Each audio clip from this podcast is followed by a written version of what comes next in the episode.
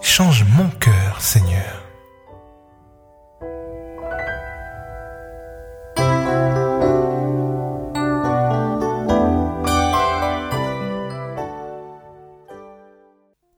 Car ceux qui vivent selon la chair et qui sont dirigés par ces désirs impies, ils fixent leurs pensées et recherchent ce qui fait plaisir à la chair.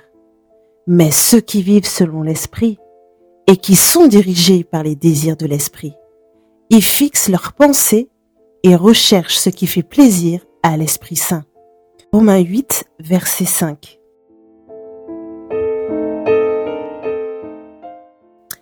Bonjour à tous, merci d'être à l'écoute de cette méditation du matin. Elle sera tenue par moi, donc c'est Cathy, et ce, cette méditation, pardon, est tirée du champ bataille de la pensée de Joss Meyer. Il est impossible d'avoir une vie positive et des pensées négatives. Disons-le différemment. Si nous avons des pensées charnelles, de mauvaises pensées, des pensées négatives, nous ne pouvons pas marcher dans l'esprit. Des pensées renouvelées sont celles de Dieu. Elles sont un atout vital pour une vie chrétienne réussie. Peut-être vous trouvez-vous dans le chaos pour avoir passé des années à entretenir de mauvaises pensées. Si c'est le cas, il est très important que vous réalisiez que votre vie ne repartira jamais dans la bonne direction tant que vos pensées ne seront pas réajustées. Considérez ce domaine comme un besoin vital. Ne plaisantez pas. Renversez les forteresses que Satan a érigées dans votre esprit. Utilisez les armes de la parole, de la louange et de la prière. Zacharie 4, verset 6 nous dit ceci. Ni par puissance, ni par force, mais par mon esprit, dit l'Éternel des armées. L'une des meilleures façons d'être aidé, c'est de demander le secours de Dieu. L'une de vos armes est la prière. Votre détermination ne peut à elle seule vous faire triompher des circonstances. Vous devez être déterminé, mais dans le Saint-Esprit et non dans la chair. Le Saint-Esprit est votre aide. Recherchez-le. Attendez-vous à lui. Vous ne vous en sortirez pas tout seul. Il est indispensable aux croyants d'entretenir de bonnes pensées.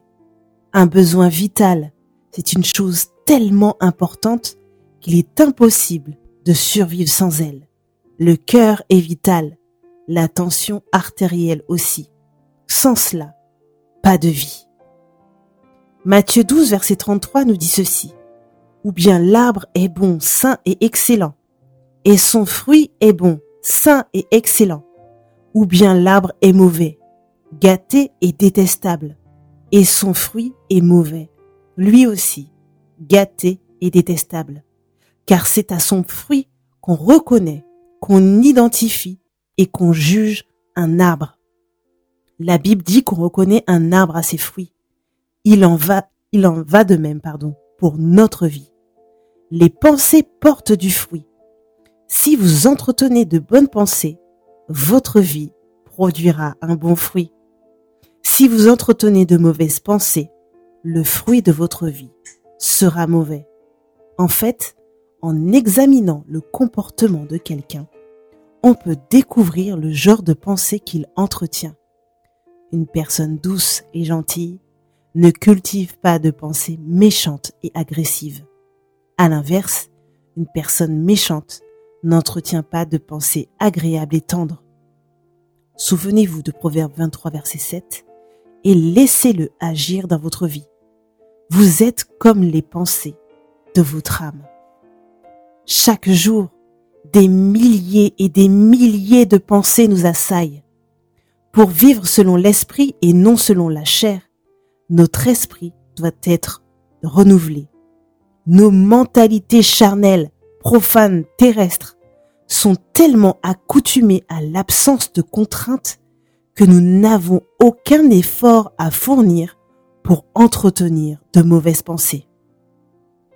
À l'inverse, nous devons choisir à dessein d'entretenir de bonnes pensées. Après avoir décidé de cultiver un état d'esprit selon Dieu, il nous faut encore choisir et continuer de choisir les bonnes pensées. Quand nous sentons que la bataille dans notre esprit est trop ardue et que nous sommes sur le point d'abandonner, il nous faut refuser cette option et choisir de penser que nous allons y arriver. Plus encore, nous devons aussi décider de ne pas lâcher.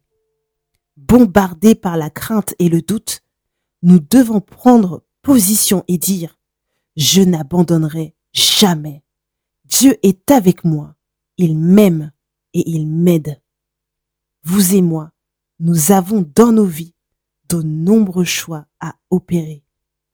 En Deutéronome 30, verset 19, l'Éternel dit à son peuple qu'il a placé devant lui la vie et la mort, et il l'encourage à choisir la vie.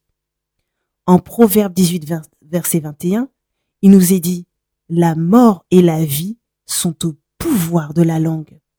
Quiconque s'y adonne, il mangera les fruits. Nos pensées se transforment en paroles. Ainsi, il est de toute première importance de choisir des pensées porteuses de vie. Alors, les paroles suivront. Quand le combat semble n'en plus finir et que vous croyez ne plus pouvoir tenir, rappelez-vous que vous êtes en train de reprogrammer un esprit tout à fait charnel, profane et terrestre pour rendre vos pensées semblables à celles de Dieu. Impossible? Non. Difficile? Oui. Mais réalisez que Dieu fait équipe avec vous.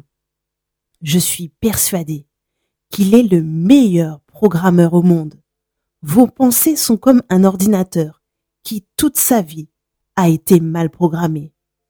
Dieu est à l'œuvre dans votre vie, du moins si vous lui permettez de contrôler vos pensées. Il reprogramme votre intelligence.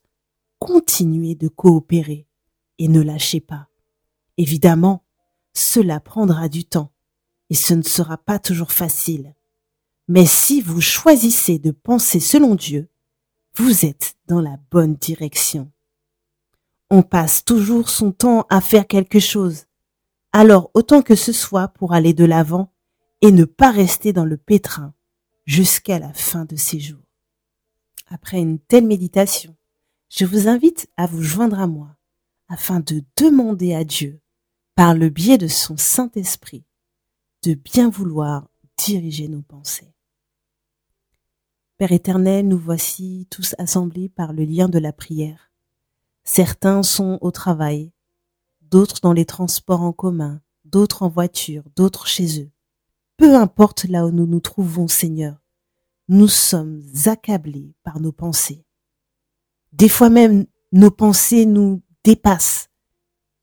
On est choqué de nous-mêmes bien souvent.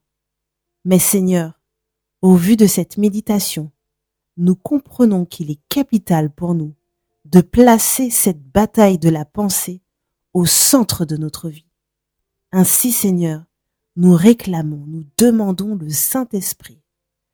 Nous lui demandons, Seigneur, d'intervenir dans nos pensées, de faire du ménage, de faire table rase de ce qui nous pousse à la moquerie, ce qui nous pousse à la méchanceté, ce qui nous pousse aussi au manque d'amour, à la colère, à la médisance.